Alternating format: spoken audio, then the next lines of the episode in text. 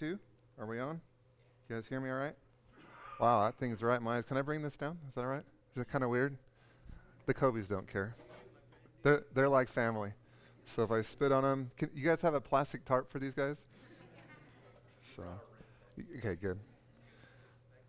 There you go. Yeah, the wipes. Yeah, yeah. So, what my name's Sean. It's a pleasure to be here with you guys. Uh, 19 years ago, um, felt God call me to this wonderful community from the Bay Area in California and uh, served at Price Chapel for uh, six years.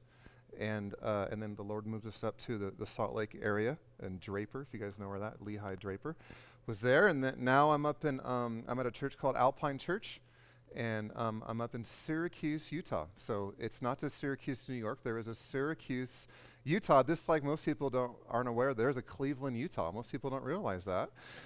And they're all, what? Ohio? No, there's a Cleveland, Utah. And I just learned, I went to the, the dinosaur quarry out there um, for the first time, and, and I didn't know Cleveland is one of the more internationally recognized cities in um, the world, uh, in, in, Utah. Like it's, it's one of the most known, if you paleontology and digging up stuff. So I was like, oh, wow. Well, that, that, would, that made it worth it. Uh, swatting away the flies. There's so many flies. I'm like, I need, some, I need a bug zapper around me. So, anyways, um, uh, it's just great to see uh, Nick Teeny. Uh, seeing him, he uh, when I was a youth pastor, I'd go to Mont Harmon, and I would uh, see some of the kids, and he was uh, one of the kids who. The, the peanut gallery is what I call them. That's the sanitized version, what I call them. But they'd make fun of me, and I'm like, I'm too old to make fun of. You guys can't do this to me. And they'd call me Cletus, if you guys know the the Simpsons, is it? And I don't, I didn't know who Cletus was, and I still don't. But it was, it wasn't necessarily a, a, hey, we love you. Uh, but anyways, it's still we're calling him Nick. But did people call you Teeny still, or? Okay, so I, I, was like, am I allowed to say that in church? Call you Teeny? But er, I never knew. No one called him Nick. Everyone called him Teeny. So, anyways. Um, well, anyways, I know you guys are in the, the, the salt, but it's great to see you, Nick Teeny, doing well. And some of you guys, uh, I've known you for a lot of years and love you guys. And um, for those of you who don't know me, you're, you're blessed. Uh, be thankful uh, you don't have the burden of having to know me. But uh, um, we're I, am interrupting uh, Psalms to go through Zephaniah. We're, we're, it's, a, it's the minor, one of the minor prophets during the, uh, the age of King Josiah. And we're, we're going we're gonna be in there, and um, we're going to look at a, a, slow, gradual slide that God's people were on, that where God had to really come and be forceful to get them back into order. And when I was preparing this sermon, it, I was reminded of my grandpa. My grandpa, um, Grandpa Frank, Frank Meek, um, he was from Minnesota. He didn't have the accent, but right at a right, he it was during World War II was happening when he was about 16, 17 years old. And he lied and got, lied about his age, got into the Navy, served in World War II on the, um, the Pacific. Then he served in the Navy, served in um, the Korean War as well. Some of you are like, what are those things? All, the, the, it really happened. And he was a proud Navy man um, and is full, full blood Scottish. And uh, he was just a proud guy, and, and I loved him. He was a boxer. He was a professional gambler in the Navy. They, they, they would, they would um, they'd wager and, and gamble with cigarettes, and he was never short of his cigarettes. Uh, and uh, I, I, I, loved him. He, he was a really, really a, a cheap, would be really a, a kind way of t- saying what he was. He would drink this beer, and it was like, he goes, Son, this tastes like garbage, but it's 75 cents for a six pack. So just how cheap it was, it made the beer taste good for him. I don't know if any of you guys are like that, but that's. That was my grandpa. It was Meister Brau, what he used to drink. I don't know if it ever, I hope it never came, I hope it never came here to Price. But I'm, i remember thinking, man, they went out of business. It was so terrible. But uh, I remember talking to another old guy, older guy. He's like, "Yeah, I like that. I like that." Well, you had problems with my, like my grandpa did. But it was this, it was this, it was this interesting. This is so cheap. Because this is like garbage, but it's like drinking uh, radiator fluid. But he, he, uh, he loved it. So I remember uh, He was a proud Navy guy. He did not like being corrected by anyone, let alone his grandson. And what I saw with him is a gradual losing of his hearing and his sight. And it was it was crazy. He was again, he loved to save money and he had a cabin in Santa Cruz, California. It's right on the coast of California, beautiful little beach town. That's where I was born. And he had a cabin there and he was I remember I told you he was cheap. So when I was a teenager, he lived right off the San Lorenzo River that, which flows into the Pacific Ocean and it would flood sometimes and so he wanted to save money. And so he hired me as a teenager and I I dug trenches his, his back patio was like 20 feet away from the river, and the river sometimes would, would, would um, get, get bigger and would come into the basement and flood it. So he hired me to do that. And he would take me out to these really great restaurants like Denny's. I just thought I hit, I hit the lottery. I was so excited. Going to Denny's, and I was like, I didn't know any better at that time, that that's not the greatest place. And so if you guys love Denny's, I'm sorry. I just, I can't, I can't jive with that. And one time we were, we were g- coming home at night, and he took a left-hand turn but he kept taking, so he's going, and, and he kept on taking this left hand turn until he was going on the other side of the road. And again, this is my grandpa, and like he would knock me out if he could. And I'm like, so I was like, hey, grandpa, we're not in England. And so uh, we need to be on the other side of the road. And he didn't really hear, and he couldn't really hear me that well. And then I'm like, I finally had to say, Grandpa, you're on the wrong side of the road. Get over there. So, like most old people, remember the old people? They, they the steering wheels were like this big right? So he just had to get, he had to like, it's just like, you know, he's one of those guys. And finally he got on the right side of the road. I'm like, Lord, if you'll just get me home in one piece, I'll serve you. I'll, I'll, I'll become a pastor. Like, just say whatever. I've read about you and, and, and your word, and you could do miracles. Just get me home. Lord, just get me home. And, and it was one of those things where, when it comes to the, to the Hebrew people, God's people who were called by him, all of a sudden they're going, and their lifestyle was going the wrong way. And so God comes through his prophet Zephaniah, one of the minor prophets, and he, he kind of raises his voice, kind of like a parent. Sometimes this is like what I used to do with my kids if they were going in the street. I'm like, I'm, you know, kind of, it would start kind of like, hey, let's, let's come back. Hey, hey, especially if you see a car coming, Get back in the yard. Is this like my kids? If this was the curb, they would just want to go there, right? And then they just want to go a little, a little farther, then a little farther, and like, get back over here. And that's pretty much what he does in Zephaniah. Look at Zephaniah chapter 1, ver- verses 2 through 4. It says, I will sweep away everything from the face of the earth, says the Lord. I will sweep away people and animals alike. I will sweep away the birds of the sky and the fish in the sea. I will reduce the wicked to heaps of rubble. I will wipe humanity from the face of this earth, says the Lord. I will crush Judah and Jerusalem with my fist and destroy every last trace of Baal worship. I will put an end to all idolatrous priests so that even the memory of them will disappear. So he's got, this is some of the most fierce language that you'll find in all, all the minor prophets and most of the New Test, Old Testament, where God is really cares so much about his people that he's willing to disagree with them. He's willing to say, guys, I've been warning you. I've been sending other prophets who've been telling you my word, and you continually just are ignoring me. And, I, and, and so he, he's turning up the heat with them, and he brings us a forceful word to them to hopefully wake them up. And so, what we're going to see is that there is this gradual slide that the people of God were going through. And so, spiritual slide be, begins when idols replace God. The first point I want to say is spiritual slide begins when idols replace God. And look at verse look at verses 4 through 5. It says, "I will crush Judah and Jerusalem with my fist and destroy every last trace of their Baal worship. I'll put an end to all idolatrous priests so that even the memory of them will disappear. For they go up to their roofs and bow down to the sun, moon, and stars. They claim to follow the Lord, but they worship Moloch too." So back in this day, there were two other main religions, other idols of this day. One of them we see in, in verse 4, we see the, the, the, the word, the name Baal, B A A L. This is, the, this is the God, if you remember with Elijah who challenged the God of Baal when he had this, this is the God, and this was really prevalent. And the God of Baal essentially back then with, with, their religion is similar to what you might see today. what they said is if you if you want the gods to be on your side and for your life to go well, then here's what you need to do and here's what you shouldn't do and here's your checklist. And and if you mess up, here's what you need to sacrifice or here's what you need to do to make up for it. Or but if you catch this god on the wrong day, or especially with the Greek gods, if you if if they woke up on the wrong side of the bed or you weren't worthy, things would not go well for you. So the, the idol of Baal back in that day was the, the, the god of fertility. And so, what they would say is, in order for you to, if you want kids, which, which a lot of them back then and, and even today still, still want. We want kids. Well, then you need to, what, what they would say is you need to uh, participate in uh, all sorts of sexual promiscuity. If you do, if you do this, they'd have, they'd have temples, they'd have all these different things where they would, they would encourage people, yeah, this is what you need to do to worship the God of Baal. And God's word was against this because, first of all, there's only one God. That's what the Bible teaches again and. There's only one God. And secondly, to participate in worshiping the God of the, the false idol of, of Baal is to, to the detriment of marriage.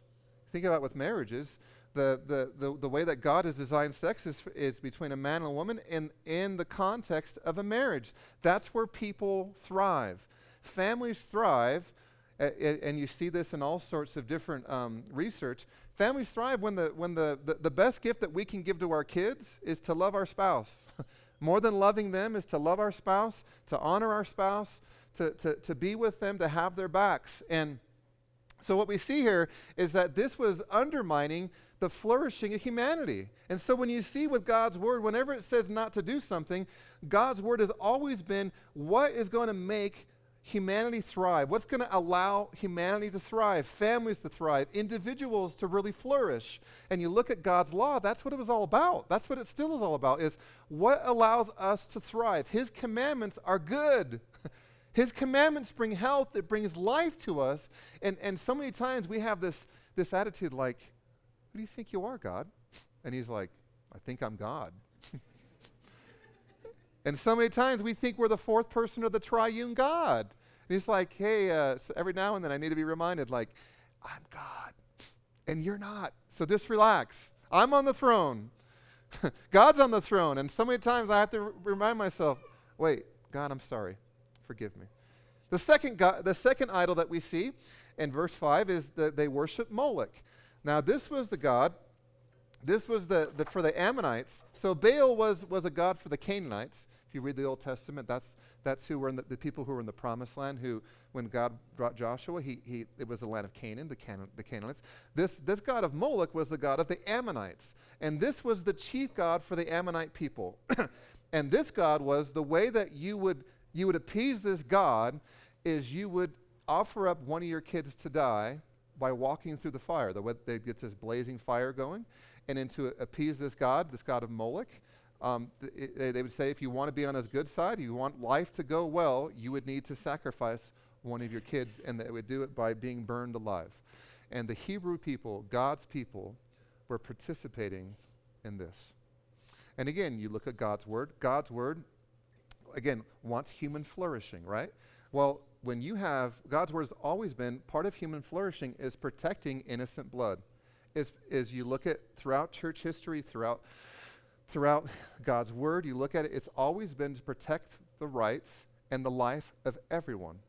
That's why you see, that's why one of the roles of government is to protect the life of people. That's why you have police, right? That's why you have the FBI. It, the, the role, the ideal situation is to where they are protecting people and, and giving strict um, um, laws to if you harm someone else on purpose, especially if it's premeditated, and end their life, that's one of the stiffest penalties you're going to have.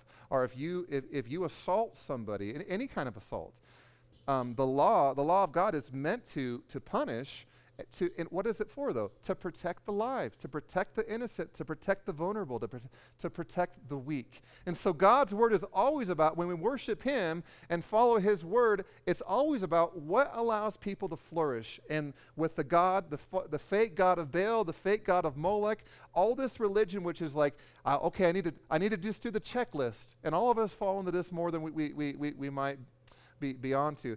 I follow this checklist. Okay, God, now I've deserved a brownie, right? I've done all these good works, God. And then what happens sometimes to, to us is we, we freak out when life doesn't go right and we don't realize the God of the Bible is no, you can't do enough to make me bless you. We're, we're, we're, we have this sin problem and this, this selfishness, and none of us, even our good works, sometimes the, God says, even our good works, not sometimes, even our good works to Him are like filthy rags. Why? Because sometimes we do things for God and we want a kickback, right? Sometimes these ideas of a gift, they're not really a gift, they're gift with strings attached. Guys, I got, I got news for you. That's not a gift. you ever had a gift with the strings attached? right? That's not a gift. That's a noose, right? That's a that's a thing of oh no, uh, now I have to now I have to do this. And so we see here, some of you might be thinking, well, is this a good thing that we don't have idols today? It's just a good thing we don't. And I really don't want you to walk out of here with that because then I wouldn't be teaching you that well.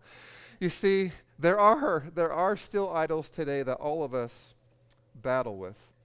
Um, one of the things I've noticed while living here, and even in myself, is is the idol of kids. And what what an idol is is when a good thing becomes a God thing, that's a bad thing. That's what Mark Driscoll said. When a good thing becomes a God thing, that's a bad thing. And children are a gift from God, the Bible says. But sometimes when our children are our, idol or our God, what that means is our level of happiness, our level of peace, our level of joy is based on how our kids are performing. There's someone who said, You can only be as happy as your least performing child. Isn't that just a, isn't that just what make you want to get up and have more coffee and come back here? Aren't you glad I came here? You're like, wow, you're just a downpour of rain, right? but some people, if our children are our idol, we we are th- that's what some people that's what their lives are. Their their lives are only as good as how good well their kids are doing. Now, I'm not saying we shouldn't pray for and yearn for our kids to do well, but I'm saying if we base our level of peace and joy and happiness based on how our kids perform, I have news for you. Now, some of you are old enough, you know this, but I have news for young people. You're going to be really disappointed because th- they're not Jesus. they're not perfect. They're not consistent. They're like us, they're flawed. But one day, the, here's when I see this. I was watching my son's friend was in a football game. It was a championship game, and one of the hardest one of the hardest plays to call is a pass interference especially at the end of the game. And that's when if you if the the, rec- the quarterback throws the ball and and someone hits the receiver too early, that that's a pass interference. And as you get to the end of the game, you notice this is a referee is not going to call a foul unless someone pulls out a knife and shanks somebody. Otherwise, they're usually not calling a foul. Okay, they're not calling a penalty. And this game came to the end, the last play. It was a controversial no call and the guy caught it for a touchdown. They win, and it was this is for like the state, like um, under 13, 13 year old. It was like for the state for their division. So there's a, there was a lot on the line. And the other the other team, the other they just freaked out. And at the end of the game, th- this coach came out and he he just took his his headset off, just slammed it, and he ran on the field to the ref. And I'm like, oh, there's going to be a fight. And this again, this is my sinful side. I'm like, oh, this is this is going to be great. I thought. I'm going to be honest with you. I thought it was the old, the old man, the old sinful nature. I'm all, oh, this is great. I get to see a game and a fight. then I see some of these parents from the team that lost coming, and, and like they're, I'm like, oh, it's gonna, someone's gonna get jumped. Um, this might be like a like a, a, battle royal. Like this is WWF growing up. You know, I loved Hulk Hogan. I loved Ric Flair. I loved all these guys. I'm all now again. I, I this is I, this, this is being honest with you. But Like, and then I'm like, wait, I'm a Christian. I, that's right. Um, this is not good. Um, I might have to go break it up and and you know, if you know anything, if you break up a fight, sometimes you can get as beat up as the people who were fighting. So then I'm thinking, well, God, you, I don't have Aflac anymore. Do you want me to go in there and risk? I don't have that duck in my back pocket anymore. So I, what, you know, and all of a sudden, I, and again, this guy's coming, these other parents are coming, and I see two police rush on the, the police are always there for, for, for the youth, these youth games. And I have news for you. They're not there for the kids. They're there for parents. And these two cops just sprint, tackle this coach, cuff him, and take him away to be arrested.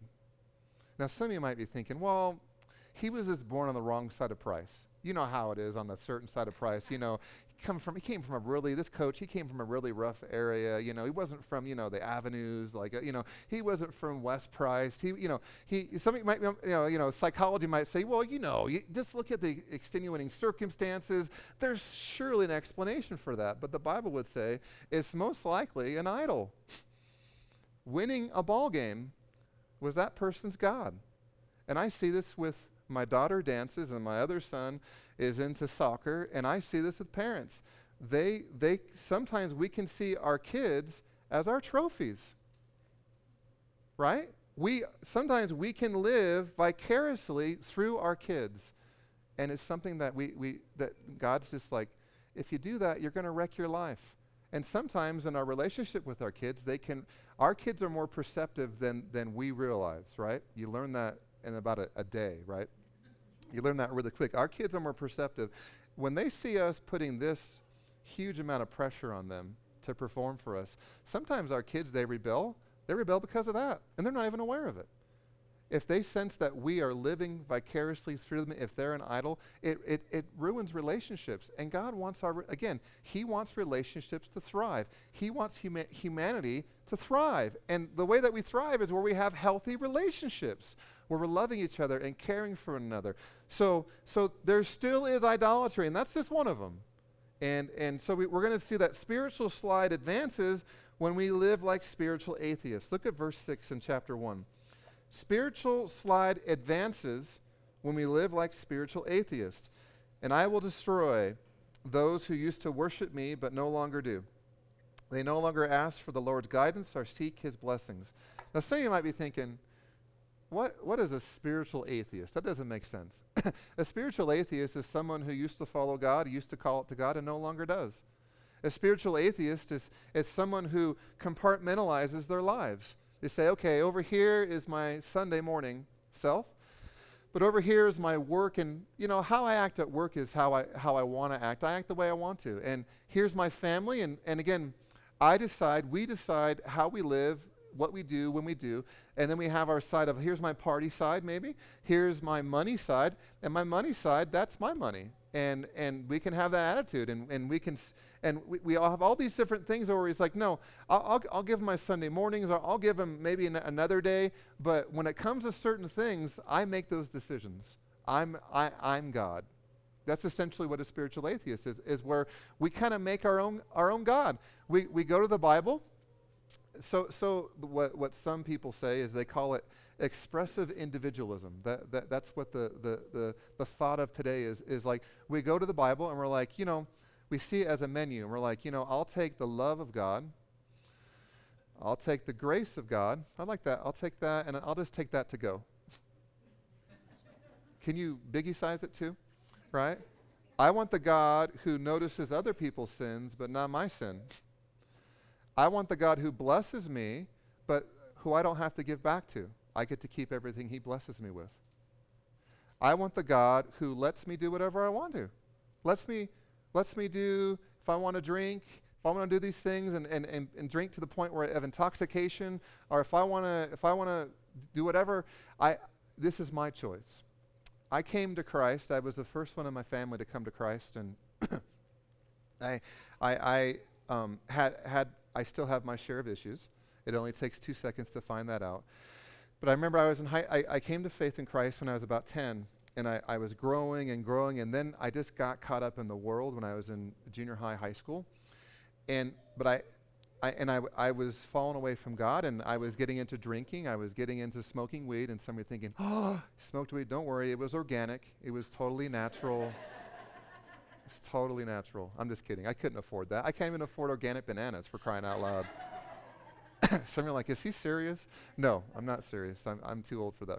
But I remember I, I would be with my friends and I would be doing this and they'd be totally enjoying themselves and I would be acting like I was enjoying myself. But deep down inside of me, I was like, I couldn't enjoy it. I'm like, God, why can't I enjoy this sin the way my friends who don't know Jesus do? you ever notice that? And what a terrible prayer, but it's honest. I'm like, why can't I? And I, I had a terrible mouth, but I'd feel convicted because something in me changed. right? Something in me was like, You were not meant to live like this. I have something better for you. You're not meant to be someone who's intoxicated all the time, someone who's being controlled by, by a substance outside of you where you do even dumber things than you already do without it. I don't need help to sin. I already struggle with it enough. Some of you are like laughing too hard. I'm like, easy over there, guys. This side's way nicer. You're like, we think you're a Christian, Sean. I appreciate no. Uh, you're with me. but I just remember thinking, I can't enjoy it. I couldn't enjoy it. We, when, when we, that's what God changes us from the inside out. When He saves us, He puts, He deposits in our soul. He gives us the Holy Spirit, and it, it's just like when I moved out here, and my, my in-laws, they, they're, they're from em- Emery County. Is that a good pronunciation, Jess? Emery? Emery Spartans, right? Is that pretty good? Emery Spartans. So sorry, thank you for not, for not throwing eggs at my face. Um, but my, uh, my in-laws all, uh, it's like in order to live in Emery County, you've got to have like a diesel. Otherwise they kick you out, I think. I know, I, I'd never seen that in a law, but that's how I felt like. And I remember I was helping out my father-in-law, and and um, and I was driving a diesel, and like in California, I'm from California. I'm like, aren't these outlawed?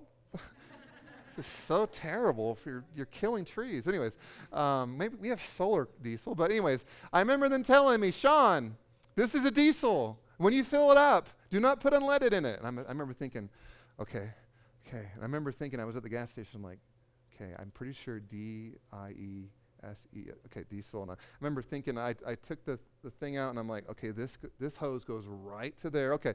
Because why? Be, what, what happened if I put unleaded gas into a diesel truck?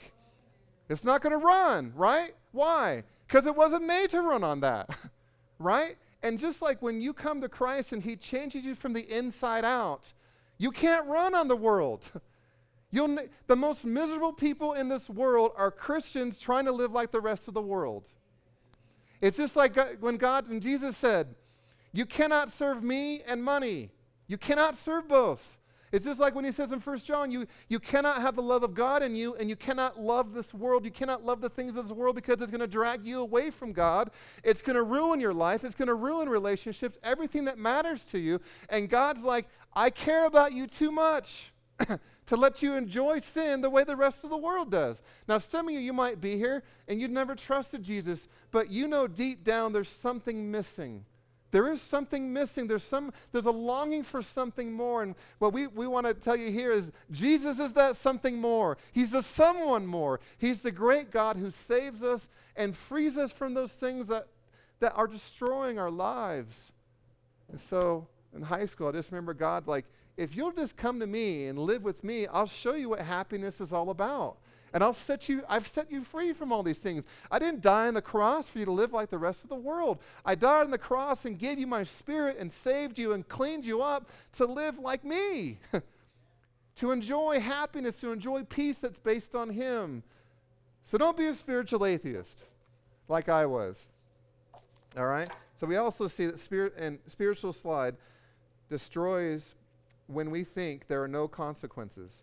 Zephaniah 1:12. Do we have that? It says, I will search with lanterns in Jerusalem's darkest corners to punish those who sit complacent in their sins. They think the Lord will do nothing to them, either good or bad.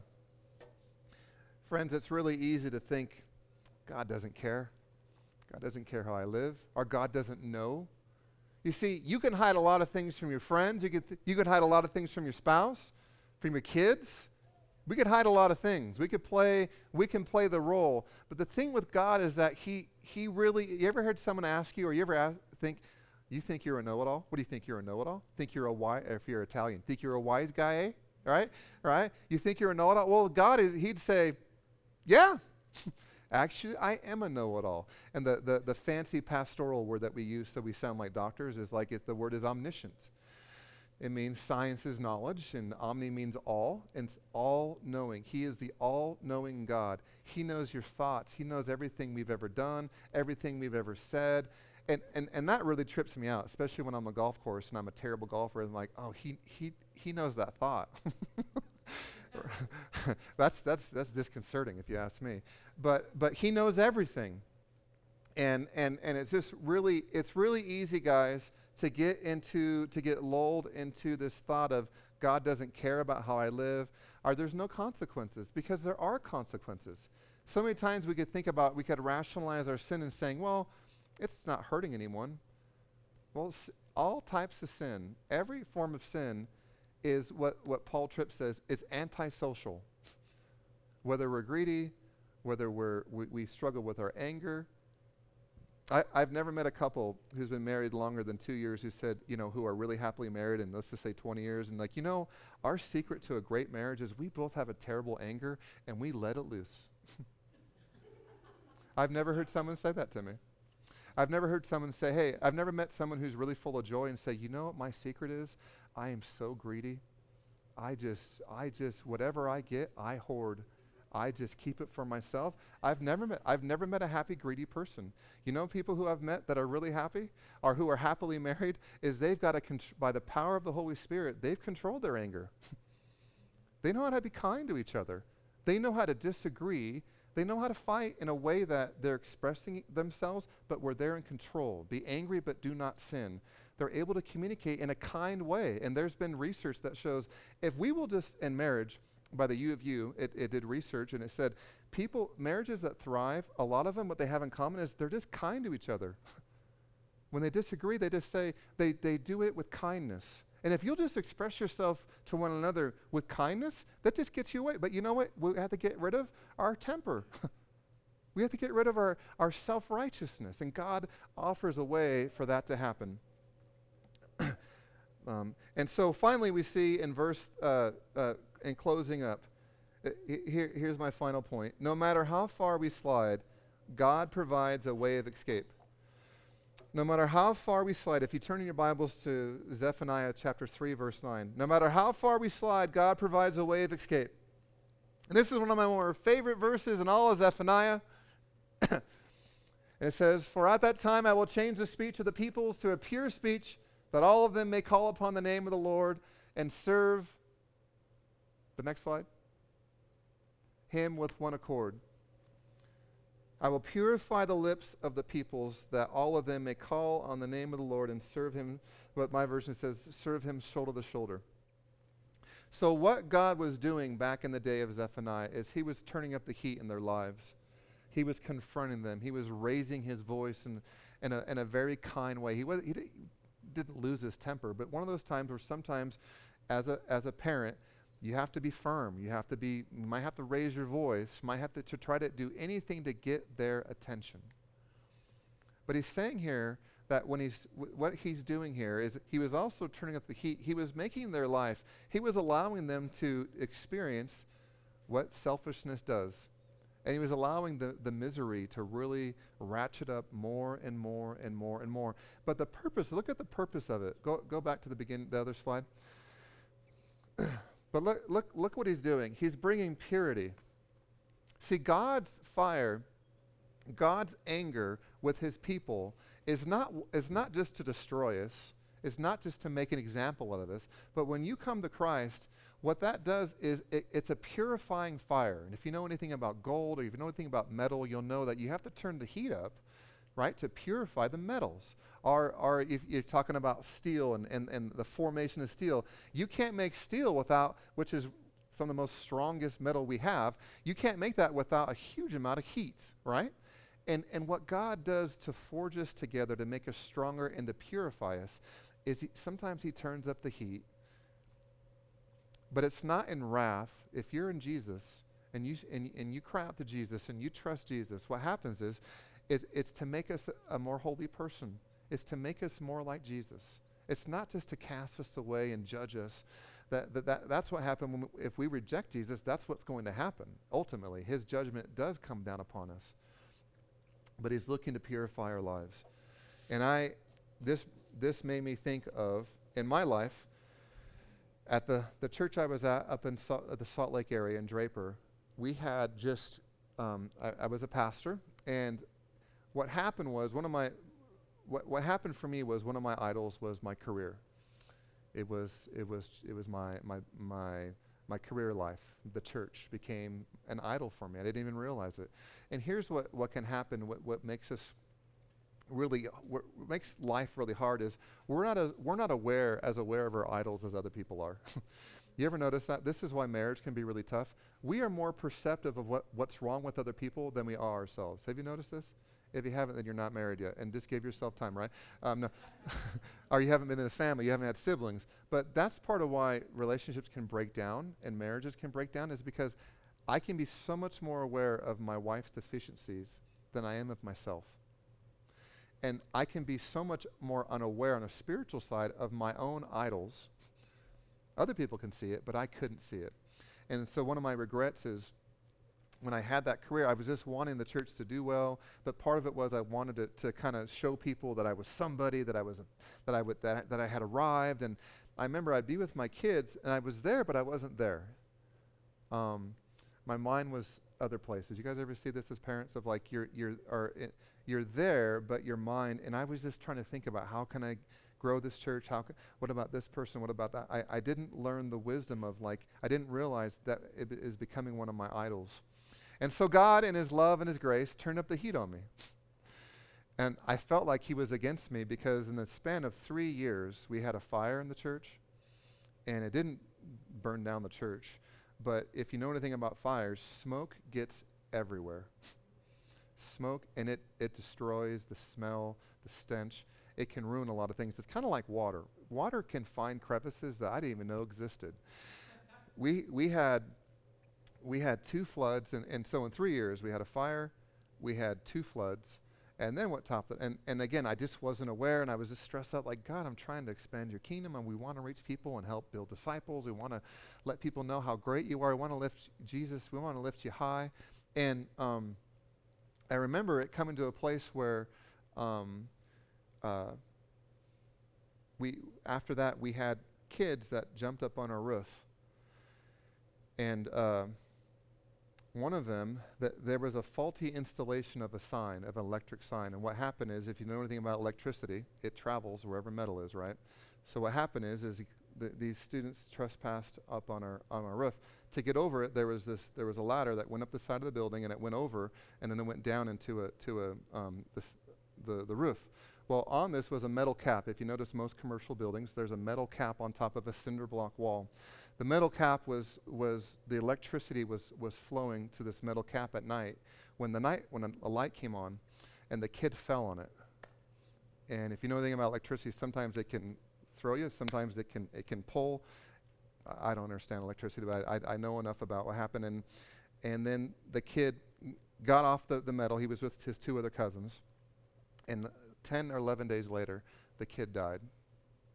And they, the family, people, friends of the family were telling people we did it on purpose as a church.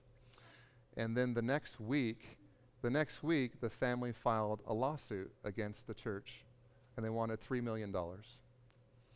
And it was all over KSL News. It was, I remember they came and, uh, some, some news, it, it was all over the, the internet, and this is before the internet was even as big as it is now. I remember thinking, I was just one day, um, saw the obituary of this young man who died, he was 15 and a half years old. I just cried. This was so terribly sad. And I don't think God caused this to happen. I do think God allows things to happen, but it doesn't cause, it doesn't cause evil to flourish. I don't think, um, I, well, I know in looking at, at God's word. But there are times where God allows things to happen to us to get my attention, to get your attention. And I remember thinking, God just speaking to me, the church matters too much to you, Sean. Your image matters too much. Your career has become a God. And you can't, we can't worship God if we have idols in our hearts. I wanted both. I didn't even realize it was there. And so I still have, you know, John Calvin says the heart is a, is a manufacturer of idols. I'm not out of the woods yet. We all have our weaknesses. This side of heaven, we're all going to have this. But God, in His goodness, showed that to me, clean, cleaned me up, and allowed me to replace Him in place of that idol. And I was talking to David here. Um, is it, am I allowed to call you David? Is it Dave? Mr. Kobe. I should call you Mr. Kobe. That's what I should call you. But um, I remember he was telling me, even now, and talking to him, I seem a little more relaxed. Well, part of it is when you get idols out of your life, you're allowed to be at peace. You stop worrying about what people say about you, and you start worrying about what does God say about me. For some, for some of us guys, your life would become so much better if you started believing what God says about you rather than what your in laws, what your mom and dad, what other people, your teachers have said about you, what your psychiatrist is. If we just would just believe, you know what? God says if I'm in Christ, God says really good things about me. God speaks about a love over me that, that is immeasurable and, and, and never stops. God never wakes up on the side of, uh, the wrong side of the bed. He is consistently good. And when we, when we replace idols with Jesus, he, he never disappoints. he never leaves us. People will come and go in our lives, but Jesus will never leave us, never forsake us. He's always with us. He always forgives us. So I want you to, to know, friends, if you're here and you're like, I've never trusted Jesus, but I have an emptiness in my life. I'm doing all this stuff and it's all about me and and there's this this persistent voice of th- there's something more. You're made for something more. Well, you are. You're made for someone more, and that someone's Jesus. And and you see, the Bible says in Romans, this is one of my favorite verses, Romans five six through eight. It says, "For at that time." Oh wait, do you have that verse? Do you have that verse? Romans. Sorry, she fell asleep back there. No, I'm just kidding. I'm just kidding. She didn't fall. Romans five. For while we were still weak, at the right time, Christ died for the ungodly. Next, for one will scarcely die for a righteous person, though perhaps for a good person one will dare even die. But God shows his love for us in this. While we were still sinners, Christ died for us. Romans 5 8, guys, if you've never memorized a verse, you're a baby Christian, guys, it's one of my favorite verses in all the Bible. While we were still sinners, while we had turned our backs on God, rebelled against God, what did Christ do for us? There's no greater love that someone can ever show us to lay down his life, to forgive us, to cleanse us, to give us the Holy Spirit, to walk in freedom and to worship him. If you're a Christian and you've trusted Jesus, but maybe you've kind of got off track the way God's people did with Zephaniah, may we hear his voice of like, that he said to me and he continues to say to me, make me the centerpiece of your life. Replace idols with Jesus. Jesus is always greater than idols. And Jesus will never leave you. He'll never let you down. He will fill you up so you're not thinking, you're not, you, you won't be lacking anymore. You won't be, you won't be thinking, there's got to be something more. There's got to be someone better. There's no one better than Jesus. There's no one who will love you and be for you and protect you and provide for you and cleanse you and forgive you and build you up into a strong person that God wants you to be than Jesus. And that's just the good news that God gave the people of Zephaniah. And it's the same good news for us thousands of years later of God's word still speaking and, and pointing us to Jesus to, to save and to rescue us. Will you pray with me? God, I want to thank you so much for your love, your patience, your goodness, your forgiveness. And God, if there's anyone here, God, that has never trusted you, has never said, you know what? I want to follow you. I want to I want you to forgive me. I want you to build me up. I want you to I'm dying inside. I'm, I, I've been searching after my own goals and my own ambitions and, and running from you, God. And if you'll cry out to God and ask Him to forgive you because of what Jesus did on the cross, He'll forgive you. He'll make you a new person. He'll give you His Holy Spirit. He'll, he'll come into your life and change you from the inside out. Thank you, Jesus, so much that you, you still are in the business of rescuing us. And God, for those of us who've already done that, God, I just pray that we would just have a holy moment with you and say, God, I'm so sorry I've replaced you with idols. And we'll just say, God, here, here it is. I confess it. I give it to you. Forgive me and become the centerpiece of my life again. We pray this in Jesus' name. Everyone said,